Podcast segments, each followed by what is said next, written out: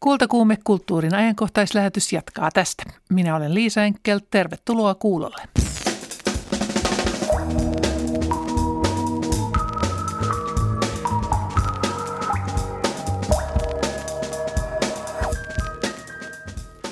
Toukokuu on eri puolilla, ainakin Etelä-Suomea, puhkeamassa kukkaan. Vierailin muutama päivä sitten Mikkelissä Tertin kartanon salaisessa puutarhassa. Tässä on ollut sikalaa ennen. Tuossa näkyy vielä ne tolpat, missä sitten puut on kiertänyt niitä. Ja tuossa on sikoja sielut, että se on tuo emäntä Pepita, on niitä koristelisia siivekkäitä sikoja laittanut siihen ja sanonut, että on sikoja sielu siinä. Tertin kartanon puutarhaan ja yrttiviljelyksiin tutustutaan puutarhuri Martin Moision johdolla. Tapaamme myös kartanon nykyisen isännän Matti Pylkkäsen aivan kohta.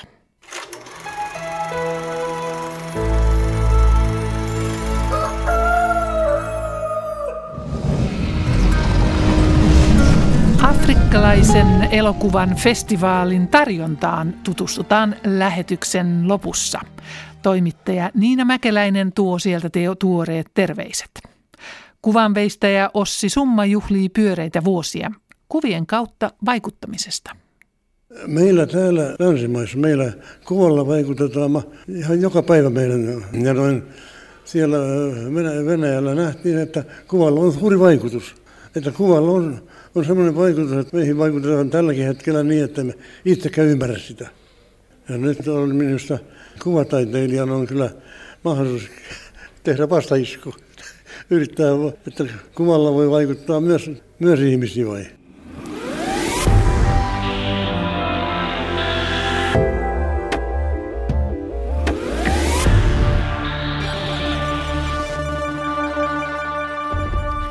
Taiteilija Ossi Somman näyttelyssä Galleria Ortonossa vieraillaan tosiaan tänään heti puoli neljän jälkeen. Wikipedia on netissä jatkuvasti päivittyvä tietosanakirja. Viikko sitten Kultakuumeen kuuntelijat intoutuivat lähetyksen aikana päivittämään tämän ohjelman tietoja Wikipediaan. Suomalaiset taidemuseot ovat huomanneet Wikipedian puutteelliset suomalaista taidetta käsittelevät artikkelit. Niinpä museot järjestävät nyt Wikipedia-talkoita, jossa artikkeleita päivitetään ja uusia luodaan. Porista tavoitimme taidemuseon intendentti Anni Saiston. Wikipedia-talkoot on tällaisia yhteisöllisiä muokkaustapahtumia, missä usein niin jotenkin taidemuseon toiminta-alaan liittyviä tietoja taiteilijoista, teoksista, ilmiöistä, ää, niin kuin niitä artikkeleita päivitetään ja muokataan ja lisätään Wikipediaan. Eli sehän on kuitenkin yleisimmin ja laimmin käytetty, ää, aktiivisesti päivitetty tietosanakirja, jota varmaan moni, moni kuuntelijakin on tota, tullut selanneeksi, kun jotain tietoa hakee, niin se on niin kuin hirveän jotenkin tehokas tapa niin kuin osallistaa ihmisiä ja sitten saattaa sitä tietoa, niin kuin parantaa sitä tiedon määrää siellä Wikipediassa. Teillä ensi viikolla on Wikipedia-talkoita siellä Porin taidemuseossa. Mitä silloin tapahtuu?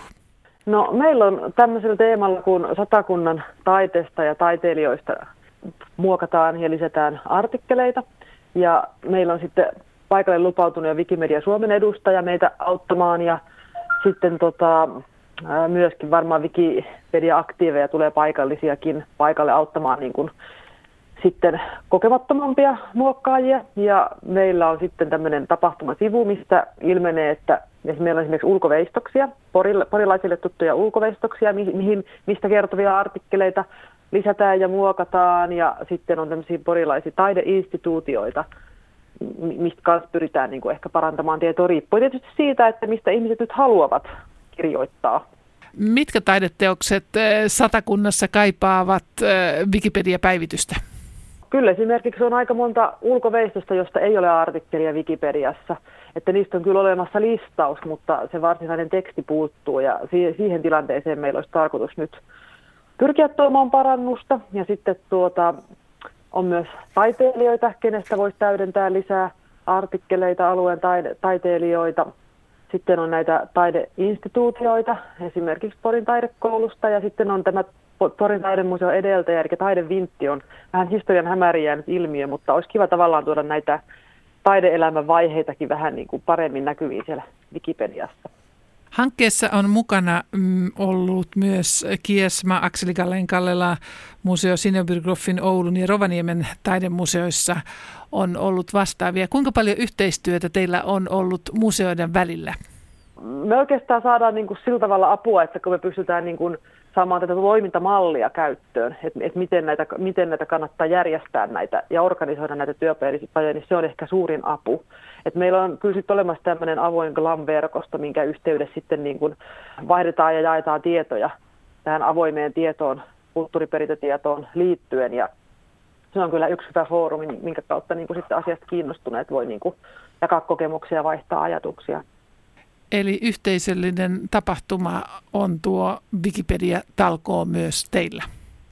Joo, sitä mä todella toivon, että tässä tulisi semmoista yhteisöllistä ää, niin kuin kokemusta ja me myös sitten julkaistaan semmoisia meidän omasta arkistoista digitoituja aineistoja, mitä pystytään käyttämään lähteenä vanhoja lehtileikäartikkeleita ja sitten kuvatarjolautakunnan toimintakertomuksia ja kaikki sellaisia asioita, mitkä liittyy näihin esimerkiksi näiden ulkoveistosten historiaan. Eli niin kuin silleen mä toivon, että syntyisi mielenkiintoisia keskusteluja myös ja saataisiin aidosti lisättyä sitä tiedon määrää siellä Wikipediassa. Anni, saisitte oikein hyvää koulutusta ensi viikolla sinne Poriin. Joo, kiitoksia. Tertin kartanossa Mikkelissä keräillään villiyrttejä herkkusuiden ruokia maustamaan. Niin luomusertifioidusta metsistä kuin omasta yrttitarhasta kerätään erilaisia yrttejä maustamaan kuuluisan pitopöydän herkkuja. Tertin kartanossa on jo 40 vuotta tarjoiltu matkailijoille kulinaarisia ja esteettisiä elämyksiä. Kysyin kartanon isäntä Matti Pylkkäseltä, mistä niitä villiyrttejä oikein löytyy. No niitähän löytyy tietysti vaikka miten, mutta jos lähdetään, mitä nyt ruvetaan keräämään, Nokkonen on ensimmäinen nok- nokkospuhennokset kalalle – ja no ketun leipä on semmoinen, mikä tulee vesikasvista. Tuolta löytyy osman käämiä ja mesiangervo on tärkeässä roolissaan. Sitä kerätään mesiangervo siirappia keitetään siitä ja jälkiruokia maustetaan. Tietenkin kuusen kerkat, katajan kerkat, ne on, ne on itsestäänselvyyksiä. Kodisteeksi käytetään kukkia, orvokit, voikukat, ja, ja taivas rajana. Tietenkin se, että ettei tuota, ne on vain syötäviä ja terveellisiä. Yrtit ovat viime vuosina tulleet hyvin vahvasti tähän. Paljonko teidän talossa käytetään noita luonnonyrttejä? No luonnonyrttiä käytetään huomattavan paljon ja nyt kun olemme sertifioineet metsämme luomuun, niin niin tämä ollaan niin luomukerualueeksi, niin nythän meillä on sitten vielä luomustatus, että me käyttää erittäin paljon. Meillä on ollut ilo äh, saada pitää Sami Talberia tunnettua yrttikurua. Täällä hän on ollut neljänä kesänä meille töissä ja hän toi niitä omia, omia uusia juttuja ja onhan täällä tietenkin vanhat perinteet elänyt niidenkin osalta. Matti Pylkkänen, Tertin kartanon nykyinen isäntä. Kuinka monta sukupolvea teitä Pylkkäsiä on täällä Tertin kartanossa ollut? No minä olen neljäs ja kun pojat on, niin hyö on viiette. Aatami Pylkkänen tuli aikoinaan 1894 osti tämän meidän suvulle ja hän sitten kohenteli paikat tähän jamaan ja niitä ollaan nyt jatkettu. Vaimosi Pepitän kanssa olet Matti Pylkkänen pistänyt tällaisen herkkusuuden paratiisin pystyyn. Miksi juuri yrteihin ja luomukasveihin ja muihin tämmöisen luonnon antimiin ja lähiruokatuotteisiin keskittynyt paikka täällä Savonmaalla? No se nyt on maailman luonnollisia asia. 38 vuotta sitten kun aloitettiin, niin halvin tapa saada ruoka oli kasvattaa se itse.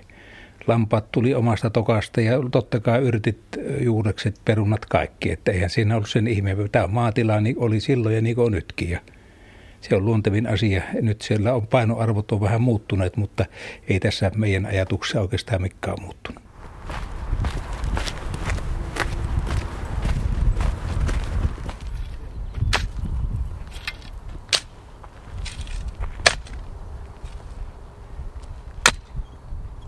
Oli siinä. Se oli siinä.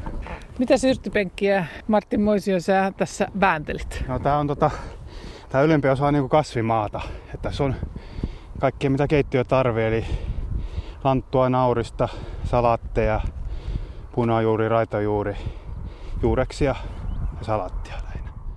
Täällä on 30 vuotta jo viljelty yrttejä ja tämä yrttiviljely tuntuu olevan kauhean suosittua edelleenkin. Mistä yrttiviljely löysi Tertinkartanon vai Tertinkartanon yrttiviljely?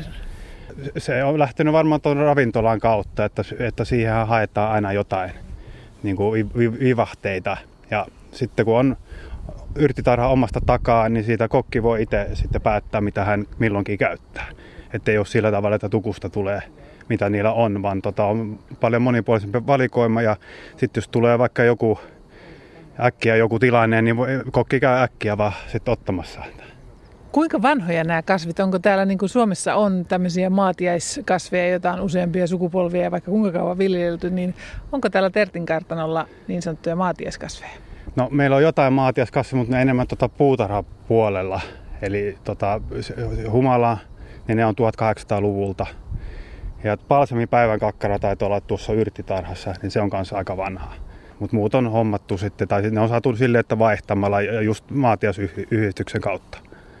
Juureksia ja kaikki tuotteet perunoista alkaen, niin ilmeisesti täällä Tertin kartanossa on kunnia asia, että ne tulee omasta maasta. Mitä tuo viljely vaatii? No se viljely vaatii sitä, että on vähän epäluuloinen ja ja tota, täytyy varautua kaikkeen. Eli tota, ei kannata kaikki munat pistää yhteen koriin niin sanotusti. Eli nyt, nyt niin meillä on tuolla pienläntti Harson alla, että niin kokeeksi, että jos sitä tulee jotain, niin se tulee, mutta jos se menee, jos valla vaikka puree, niin se ei kaada niin kuin mitään. Ja sitten laitetaan viikoittain, että saadaan semmoinen hyvä porrastus. Että se tärkein kylvö kautta istutus on toukokuun puolessa välissä. Se on sitten siinä kesäkuun No sanotaan, että juhannuksena se on sitten niin kuin valmis, että sitten päästään, päästään siitä niin kuin ottamaan, kun osa niistä on niin kuin taimia, taimi-istutuksia. Jatketaan näitä viljelysten katseluita. Perunanviljelyä täällä Tertin kartanossa harrastetaan ilmeisesti äh, hieman rytmittäin näitä eri laikkeita. Kyllä siikli on se kaikista tärkeä ja paras, mikä meillä nyt on. Että se on semmoinen pian pitkulainen, niin se on, se on erinomainen peruna. Ihmiset tykkää siitä. Ja se, se ei kasvakaan liian isoksi, että monet laikkit on sellaiset, että ne räjähtää niin kuin liian isoksi, niin sitten ne oikein käy tuossa ravintolahommassa, että kun se pitää olla just sopivan kokosta ja ne nostetaan, kokki sanoo paljonko hän tarvii, aamulla nostetaan ja sitten pestään ja suoraan keittiöön, että se pitää olla heti käytettävissä, että sitä ei ruveta sitten pilkkomaan ja käsittelemään sen enempää. Täällä näkyy monenmoista traktoria ja vempelettä. Kuinka paljon käsityötä tämä viljely täällä on? Me ei olla mikään teho maatilaa, tilaa, mutta tota, jos me jotain saadaan, saadaan niin kuin naapurista, esimerkiksi tuo, tuo vilja on sellainen, siinä tarvii erikoislaitteita, niin ne me saadaan lainaksi. Äänrutin Yrjö hoitaa meille ne. Ja tota, muut on kyllä semmoista käsityötä, että mitä meillä on nyt omasta takaa karhia, aurat, ne on ne perus, perustyötä, mitä pitää olla. Mutta sitten se on niinku käsivoittosta, koska meillä ei ole niinku hehtaarikaupalla yhtä laikkeetta, vaan siellä on niinku monta eri sorttia. Niin semmoinen ei, semmoinen ei toimikaan, että olisi joku robotti tai joku traktorivetoinen systeemi. Niin jos mun silmäni oikein näkevät, niin täällä on aika hyvällä alulla raparperi. Kyllä, se, sille on annettu jo vähän lannoitetta, kanapaskaa ja tämmöistä. Hyötypuutarha on yksi Terrinkartanon iso juttu, mutta sitten täällä on tämmöinen puutarha, joka salainen puutarha, jossa myöskin sinun kädenjälkesi Martin Moisio näkyy. Kyllä, se on vanha navetan raunio ja se on ollut 70-luvulla asti käytössä ja sitten se on lopetettu se toiminta, että, että Matin vanhemmilla on ollut lehmiä ja lampaita ja sitten Matti ja hänen vaimonsa Pepita lähti ravintola-alalle, niin se jäi vähän niin kuin turhaksi ja se oli pitkä sitten keskellä pelto semmoinen vähän, vähän ränsistynyt raunio. Niin sitten tuo Pepita kävi Englannin matkalla ja se näki, että siellä on kaiken näköistä raunio, rauniokasvatusta ja puutarhaa, niin, niin siitä se, se lähti se innostus. Ja Kovasen Kirsti on sen suunnitellut ja sitten sitä on on laiteltu. Että se on ollut nyt noin 10 vuotta sellainen, että sinne voi päästä jonkun katsomaan. Että, tota, että... Saadaanko me mennä nyt? Saadaan, saadaan. Martti Moisi, tiedätkö kuinka vanhoja nämä kuuset on tässä? Nämä on tota, no, noin 140-vuotiaita. Niitä, niitä on joskus joku kantu laskettu ja perimätiedon mukaan myöskin. Eli 140-vuotias kuusi rupeaa tässä uupumaan. Joo, kyllä, kyllä se on vähän harmillista, mutta on niitä sitten uusia istutettu, että sieltä tulee uusi sukupolvi sitten. Se näyttää semmoinen iso rakennus, näyttää aika hassulta, jos siinä ei ole niin joku vieressä, joku iso puu, mikä niin kiinnittää sen siihen maastoon. Kyllä. No täällä on komeat kivimuurit. Eli tämä salainen puutarha. Ja, että tässä on muurit ympärillä, mutta ollaan sitten ulkona.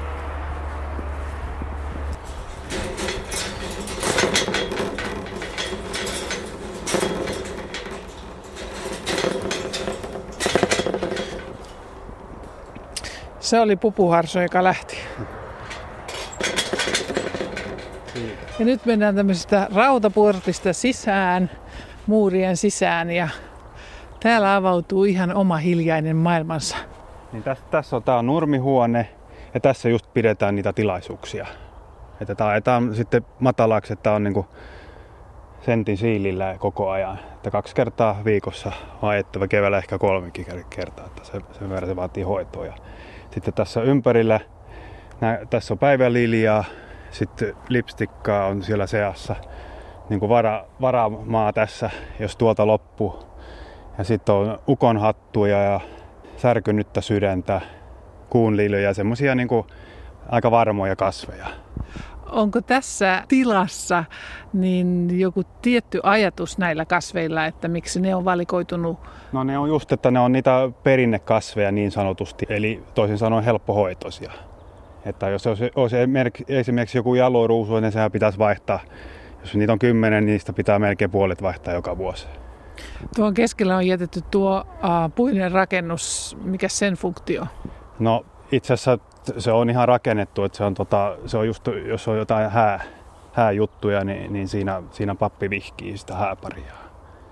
Et vanhalla tavalla tehty kuitenkin, että tota, siinä pärekatto, että siinä nuoremman poja, talon pojan kanssa opeteltiin sitä pärekaton tekemistä, kun meillä oli sellainen mies täällä näyttämässä, joka on tehnyt niitä melkein koko ikänsä, niin saatiin olla oppipoikana mukana.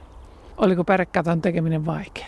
Ei se vaikea, mutta sitten tuli mieleen, kun tämä koko navetta on ollut joskus pärekattona, niin se pärekattoa lähtee niin kuin jostain ja niin kuin pyyhkiä. Se menee se ees taas, sitä ei voi tehdä niin kuin monesta suunnasta yhtä aikaa. Niin se on ollut aika erikoista se tekeminen, että siinä ei auta, vaikka siinä olisi niin kuin 50 ukko, kun se tehdään niin kuin yksi kohta kerrallaan. Eli pärekatto haastoi, noinkin pieni pärekatto oli haastava kuitenkin. Kyllä, kyllä. No sitten tässä on portti, joka vie toisenlaiseen puutarhaan tältä nurmikkoalueelta. Joo, tässä on tota, sitten tämä kivihuone. Niin tässä näkyy vielä tuossa toisella puolella ne lehmien syöttöpöydät ja juomakupit. Että se, tässä on ollut samanlainen. Että sitten tuo, missä on tuo kiviparteri, eli, eli semmoinen koristekivikäytävä, niin siinä on ollut se hoitokäytävä ennen. Ne on jätetty tarkoituksella vähän näkyviä, että näkyy se talon historia. Ja tämän navettahuoneen erikoisuuksia, jos kasveja ajatellaan, niin mitä kaikkea täällä onkaan? No tässä on just nämä maatiaspionit. Ne on saatu, osa on ollut äh, talossa ja osa on saatu lahjoituksena tai vaihtamalla.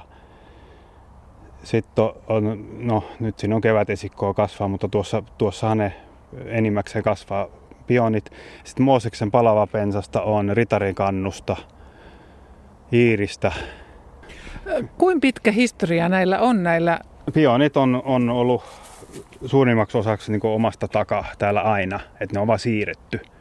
Mutta sitten, sitten loput, mitä ei ole saatu, kun ne on suunniteltu silloin 20 vuotta sitten, niin ne on lahjoituksena ja sitten ihan ostamalla. Mutta ihan, ihan tota perinnekasveja. Niin Tertin kartanon Pylkkäsen omistuksella juontaa tuonne 1800-luvun loppupuolelle. Tarkoitatko Martin Moisio, että nämä kasvit saattavat olla sieltä vai on? Ja, ja vielä vanhempaakin perua, että kyllä, kyllä ne on sieltä niin kuin on humalat tuolla takana. Täällä on myöskin Tertin ruusu. Missä on Tertin ruusu? Tertin ruusu on sitten tuossa talon, e- karta, varsinaisen kartanon siellä järven puolella. Mikä se ruusun tarina, kun sitä saa ihan ää, taiminakin ostaa täältä? Tota, no se on sellainen tarina, että se on, se on joskus 150 vuotta sitten tuotu jostain Pietarin suunnasta.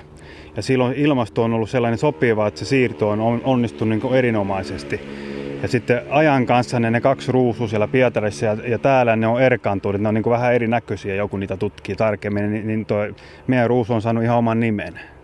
Ja se on niin erikoinen, että jokainen ruusutaimi, joka täältä lähtee, niin saa merkinnän. Kyllä, se, se, ne on numeroituja taimia. Ne laitetaan nimi, nimi ja numero ylös, että tiedetään sitten, missä ne kulkee. Kuinka paljon niitä on levinnyt Suomen maahan? Se riippuu vuodesta, mitä se pistokas lisäys onnistuu, mutta parhaimpina vuosina joku 100-150 on myyty ja sitä on nyt muutaman vuoden harrastettu. Niitä, niitä saattaa olla useita satoja nyt jo. Onko muuten siitä Pietarin ruususta eh, tästä sisäpuolesta tietoa, miten sen tarinan on käynyt? Sitä ei ole oikein tarkkaa tietoa muuta kuin se, että se on niin kuin jo erilainen, että, se, että niille, ne kun laittaa vierekkäin, niin ne ei ole samanlaisia enää. Martin Moisio kuvaile mulle, millainen tuo ruusu on, kun sitä nyt tässä alkukesästä keväästä ei ole nähtävillä. No, se on sellainen, olisiko se väri niin kuin vaalean punainen ja tosi matala, matala semmoinen lautasmainen. Olen kuullut, että sillä on aikamoinen tuoksu. Kyllä joo, sen, sen kyllä tuntee, kun tuolla terassillakin istuu, niin se, se penkki on siinä 10 metrin päästä, niin kyllä sen, sen haistaa sen tuoksun. Eli jos haluaa tulla haistelemaan tänne Tertin kartana, niin koska kannattaa tulla? No se on siinä heinäkuun puolella alkaa kukkimaan. Täällä on muutamia puitakin täällä ää, salaisessa puutarhassa ja pensaita. No, nämä on just näitä, tämä on ruusuhuone nimeltään ja tässä on ollut sikalaa ennen. Tuossa näkyy vielä ne tolpat, missä sitten puut on kiertänyt niitä.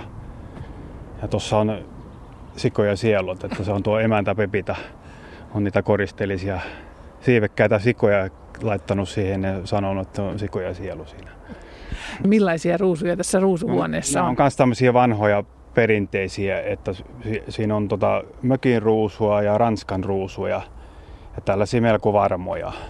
Ja sitten tuossa on kokeeksi laitettu kolme poli- pohjan tähteä köynnösruusua. Tämä on ainoa, ainoa semmoinen, mikä Suomessa niin menestyy semmoisella suht pienellä hoidolla. Et muutahan pitää taivutella sitten alas ja suojella. Nämä menee aika helposti. Kuinka helppoa on viljellä ruusuja täällä Savonmaalla? No helppoa helppoa, kun valitsee oikeat ruusut, niin, niin kyllä se on kohtuullisen helppoa. Tässä tuli monta kasvia ja monen kasvin tarinaa. Martti Moisio, mikä on Tertin kartanon vanhin kasvi?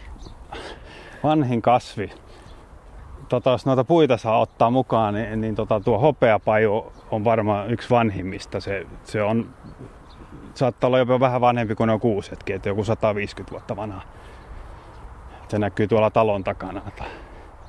Tertin kartano mainitaan jo 1540-luvulla.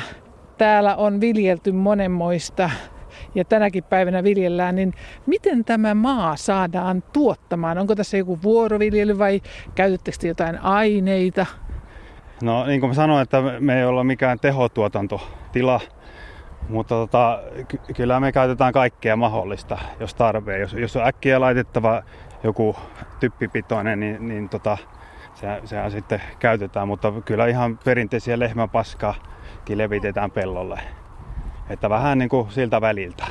Ja sitten vuoroviljely on tietenkin tärkeä myöskin. Ja sitten, sitten tota vaikka yhdeksi vuodeksi apila, niin kuin meillä on nyt ollut levossa nuo takapellot, siellä on ollut apilaa nyt on nyt toinen vuosi tulossa, niin, se, niin tota, sehän tietenkin auttaa kanssa. Saadaan typpeä sinne maahan. Eli teillä on pääosin käytössä täällä hyvin luonnonmukaiset viljelymenetelmät? No kutakuinkin, näin voi sanoa. Mikä on tässä touhussa puutarhurina toimimissa, kun olet nyt 20 vuotta, niin mikä on ollut vaikeinta? Vaikeinta? ei nyt jonkun vaikeinta, mutta semmoinen haastehan tässä aina on, että pääsee niin kuin niskan päälle tälle keväällä ylipäätäänkin, että tota on tavallaan niin kuin askelen eellä siinä työssä, että ei tunnu siltä, että kaikki kaatuu niin kuin päälle. Mutta tota, siihenkin, siihenkin tottuu ja pitää tulla vaan aikaisemmin töihin, niin se hoituu sillä. Aamusta aikaiseen noustava, että saa Kyllä. viljelykset kuntoon. Kyllä. Miten paljon ollaan säiden armoilla? Nyt on aivan huikeat alkukesän säät, mutta kuinka paljon säät vaikuttavat? No totta kai säät vaikuttavat. Tota, jos, jos tulee halloja myöhään keväällä, niin totta kai niillä on merkitystä, mutta me voidaan niihin varautua jonkin verran, kun tota, me käytetään harsoja aika paljon. Ja sitten tota, tuo sade ei niinkään haittaa, koska meillä on tuo lampi tuossa vieressä, niin meillä on kyllä sadetusjärjestelmät kunnossa.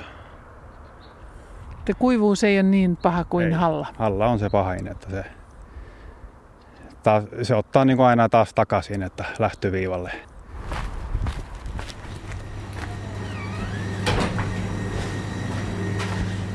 Keittiöön mennään. Matti Pylkkänen, Tertin kartanon isäntä. Nyt me istutaan täällä kaiken näköisten lintujen alla ja tuossa on taitaa olla villisian pää. Kartan on sisustettu hyvin muoto, monimuotoisesti. Miksi täällä on nyt näin paljon ää, näitä täytettyjä eläimiä? No tämä on tämä yksi kammari, vaan ei niitä kyllä muualla meillä ole.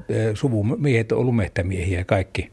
Kaikki ja nämä on muistoja näiltä jahtiajolta ja niitä nyt on pietty omasta perinteestä kiinni. Samoin kuin täällä nämä taulut kertoo aikaisempien sukupolvien harrastuksista ja isä ja äiti elämäntyöstä karjan parissa. Miten tällaisessa äh, matkailuyrityksessä, kun elää keskellä sen toimintaa, niin äh, saako siinä ihminen olla itsekseen ja rauhassa? Suohan lähtee tarpeeksi aikaisin, mikä ettei. Ja, ja tämähän on niin monimuotoista työtä. Meillä on peltotyöt, metsätyöt, nämä luontokeruasiat ja – ja sitten pitää muistaa, että suomalaista matkailuyrittäjä luoja armahtaa, sesongit ovat lyhkäisiä.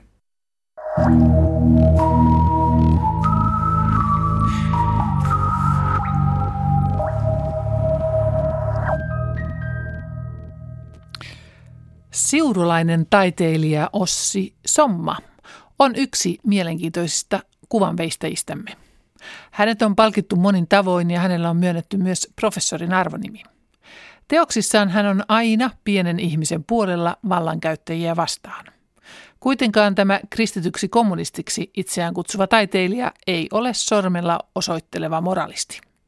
Ossi Somman veistoksissa ja tilateoksissa on sekä fantasiaa että huumoria. 90-vuotis juhlavuottaan viettävän taiteilijan näyttely avattiin heti vapun jälkeen Galleria Ortonissa Helsingissä.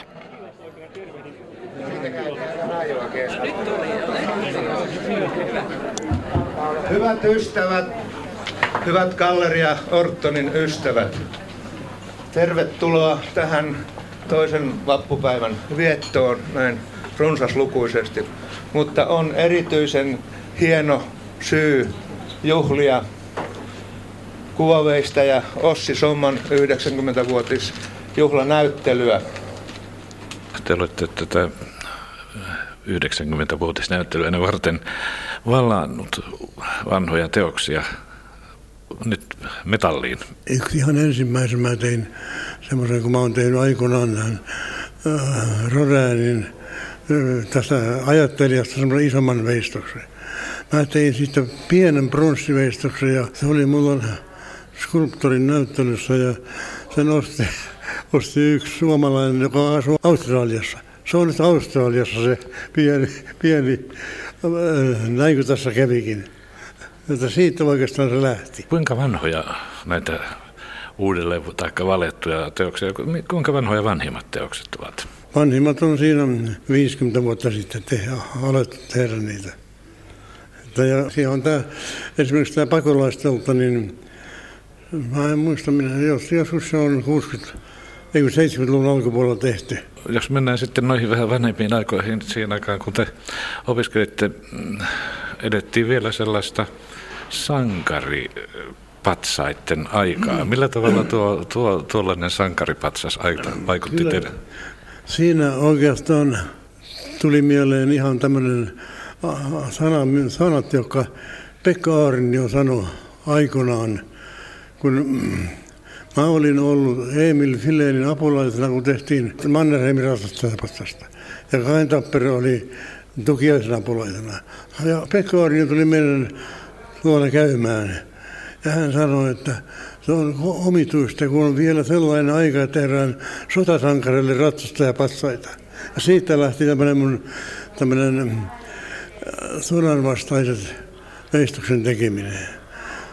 Ja sitten tein vielä, sitten Repinistä tuli semmoisen pienen viimeisen ratsastajapatsaan, jossa on kenraali istuu pienen hevosen sellaisen ja yksi opiskelija kysyi minulta, että miksi kenraali istuu sijanselassa.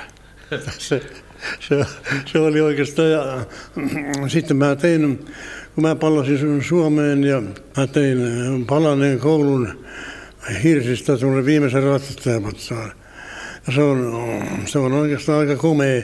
Se on kiesmassa, kiesmassa nykyään. Ja sitten Heikki Virolainen soitti minulle taideteostoimikunnasta, että sopisiko se, että noin, he valauttaa sen bronssiin. Mä sanoin, että kyllä se käy. Että sehän, ei, sehän säilyy sitten ikuisesti. Ja se on, se on nyt tuolla mm, Vantaan oikeustalon edessä se valattuna. Niin, teillä on tällainen kuin viimeinen ratsastajapatsas, mutta myöskin viimeinen iltahuuto. Olisiko se, että että se viimeinen iltahuuto olisi, olisi kyllä asevarustelulla kyllä aika tärkeää, että, että, viime, että asevarustelu teollisuus huutaisi viimeisen iltahuutonsa. Te opiskelitte Reppin akatemiassa Pietarissa. Niin, mä halusin, halusin päästä sinne, kun mä äh, olin aina kiinnostunut venäläisten tästä äh, tekniikasta. Ja noin pääsin sinne opiskelemaan ja sitten noin se oli aika hyvä. Mä sain kahdeksan tuntia päivässä muovailla ihan elävän mallin mukaan muotokuvia ja miehiä ja alastonia naisia. Ja eikä mun tarvinnut ottaa osaa mihinkään tämmöiseen poliittiseen ohjelmaan. Että noin, mä, ja, ja sitten mulla oli aikaa kä- kävellä näissä antikvariateissa. Ja sieltä mä löysin kaikenlaista te olette sanonut itseänne kristityksi kommunistiksi. Niin. Mitä se oikeastaan tarkoittaa? Se tarkoittaa sitä, että kristityksi me ollaan, suurin piirtein jokainen meistä on tullut ihan lapsena. lapsena siis. Ja sitten noin, mä noin 70-luvulla mä olin aika usein tuon äh,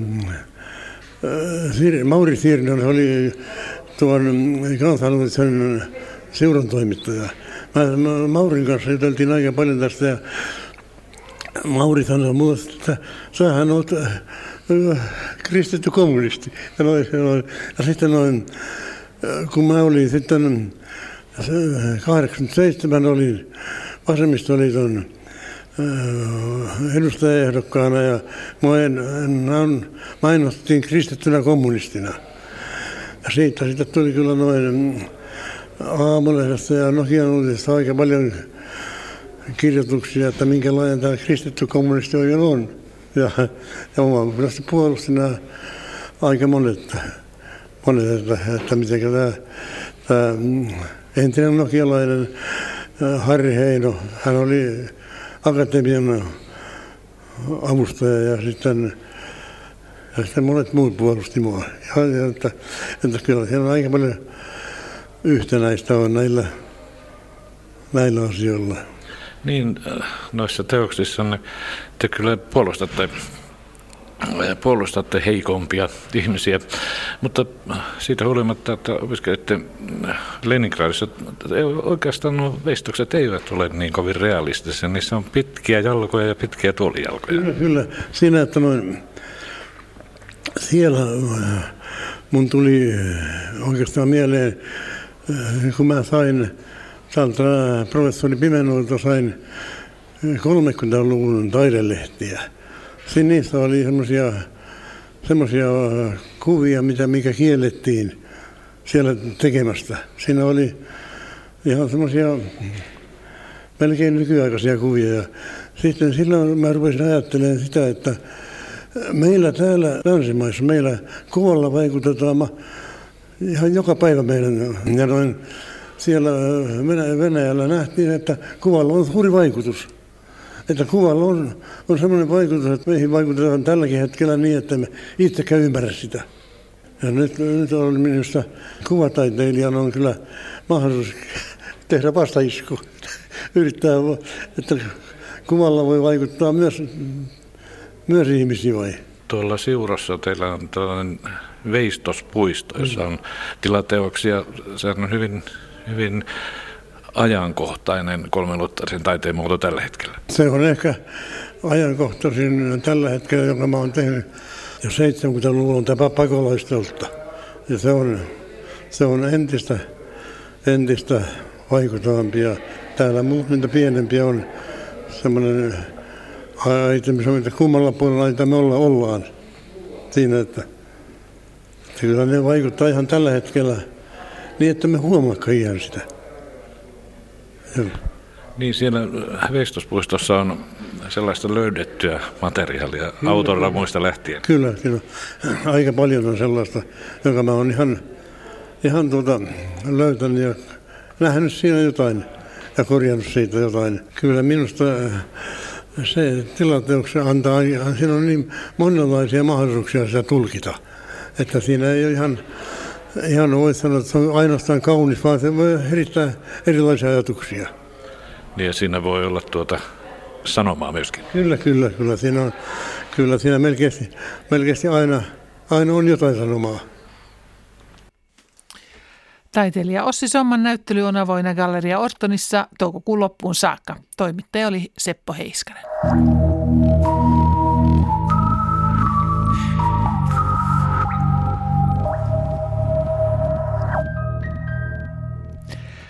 Toimittaja Niina Mäkeläinen on tullut studioon. Olit aamupäivällä leffafestivaaleilla. Heipä hei. Tuon terveiset Kino Sherilistä Helsingin Arabiasta, missä on menossa parhaillaan afrikkalaisen elokuvan festivaali ja pari elokuvakin olen ehtinyt ennakkoon nähdä. Tämän viikon aikana Helsingissä todellakin näytetään yhteensä yli 50 elokuvaa eri puolilta Afrikkaa ja nämä ovat siis uusia afrikkalaisia elokuvia. Mukana on sekä pitkiä että lyhyt elokuvia ja tämä on minusta varsin huikea juttu, koska eihän afrikkalaista elokuvaa näe juuri missään. Tämä Helsinki Afrikan Film Festival järjestetään kuitenkin jo seitsemättä kertaa nyt ja festivaalin alullepanija on kenialaislähtöinen nykyään Suomessa asuva Peter Kuria. Hän lupasi sanoa Peter vaan suomeksi. Ja hän kertoo tästä festivaalin lähtökohdasta tai kertoi aamulla tällä tavalla. This is the seventh time you're having this festival. Yeah. So tell me, how did you get started and how did you end up having an African Film Festival in Helsinki in the first place? Okay, um, we started uh, uh, by sort of by accident. We met. I met a lady uh, from Kenya who had come to a conference, a seminar we had organized, and uh, she's interested in art and uh, has been was looking for ways to engage people in cinema and artistic work, and we started discussing on the possibility of establishing something in Finland.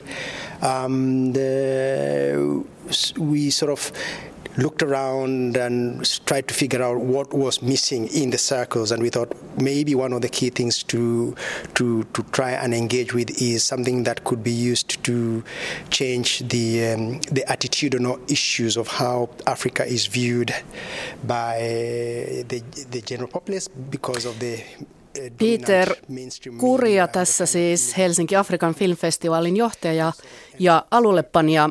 Hän ei itse ole elokuvan tekijä, vaan ympäristötieteilijä, mutta on aina ollut kiinnostunut taiteesta. Kuria kertoo, että Helsinki Afrikan Filmfestival syntyi alun perin vähän sattumalta, kun oikeat ihmiset törmäsivät toisiinsa, mutta Tärkeänä lähtökohtana oli laajentaa kuvaa Afrikasta, kun se kuva tuppaa olemaan melko stereotyyppinen ja Täällä Afrikkaa koskevat tarinat ovat länsimaisten kertomia.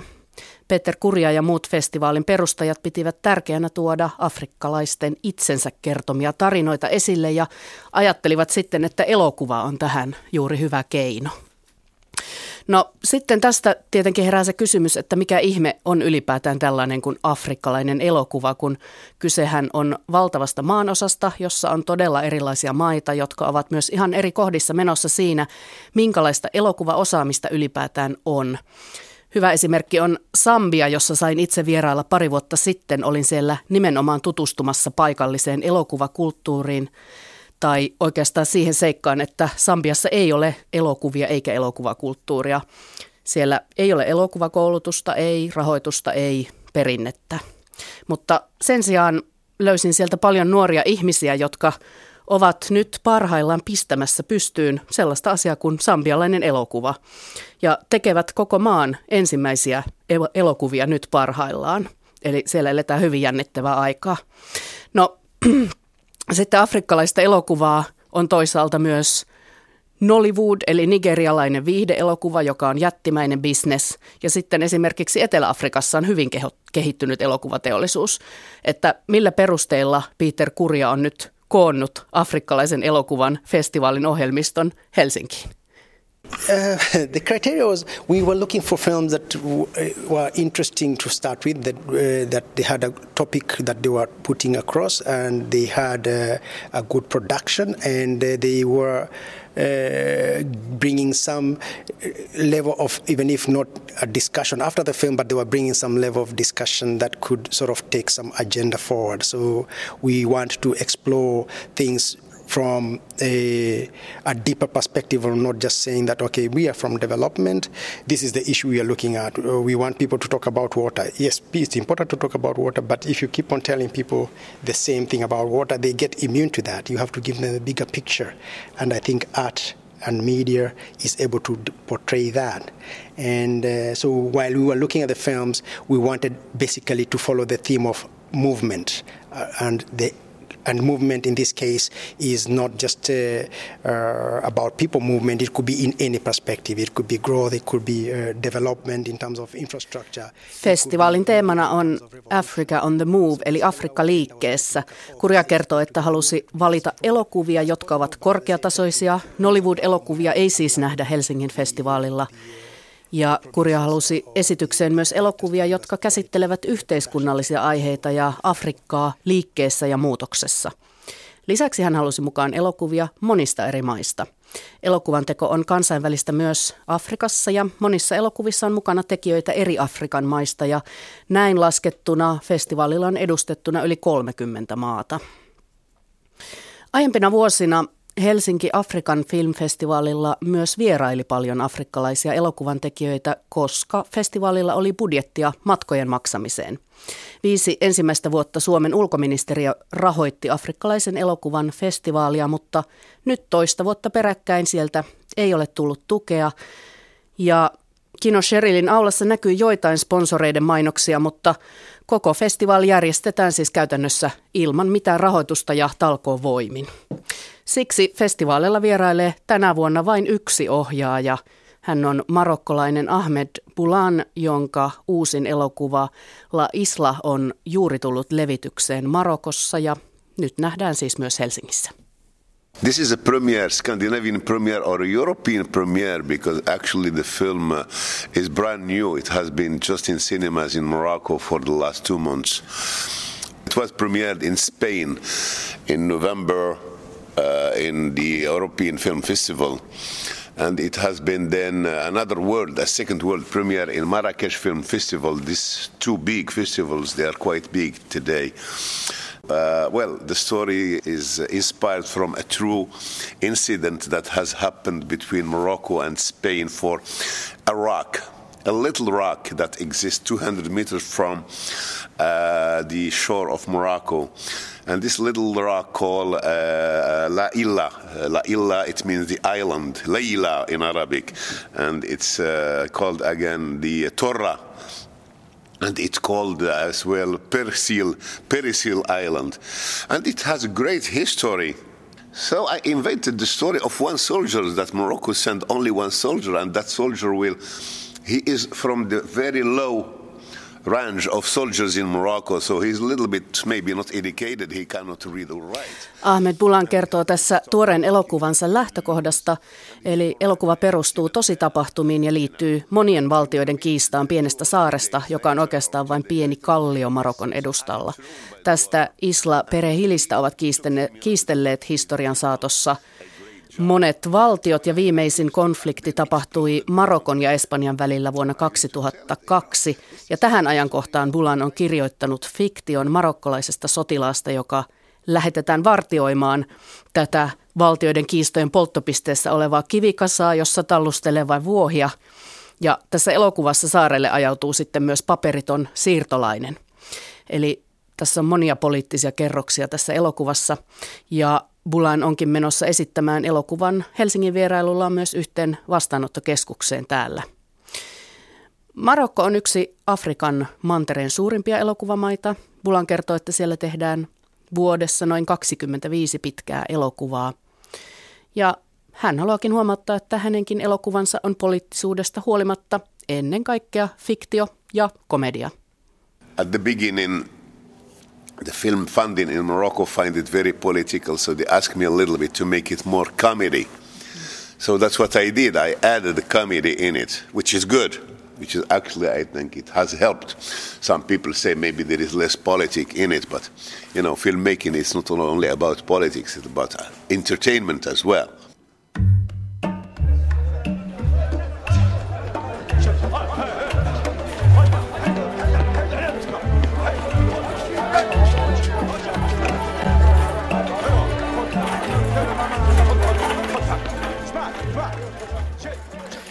Näin siis afrikkalaisissa tunnelmissa päätetään tämä afrikkalaisen elokuvan katsaus.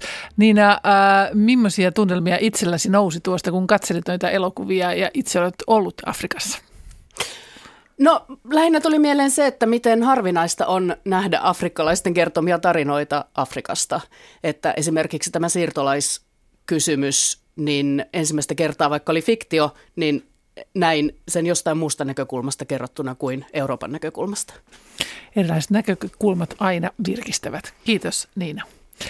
Kultakuumeessa on tänään vierailtu äh, Tertin kartanossa Mikkelissä ja siellä puutarhuri Martti Moisio ja kartanon isäntä Matti Pylkkänen. Niin heidän kanssaan kierreltiin yrttiviljelyksillä ja tutustuttiin salaiseen puutarhaan. Näitä kartanoitahan on ympäri Suomen maata eri puolilla ja erilaisia ihania puutarhoja on tarjolla matkailijoiden ihailtavaksi. Kuvanveistäjä Ossi Summa on täyttänyt tänä vuonna 90 vuotta ja hänen näyttelynsä Galleria Ortonissa on parhaillaan auki.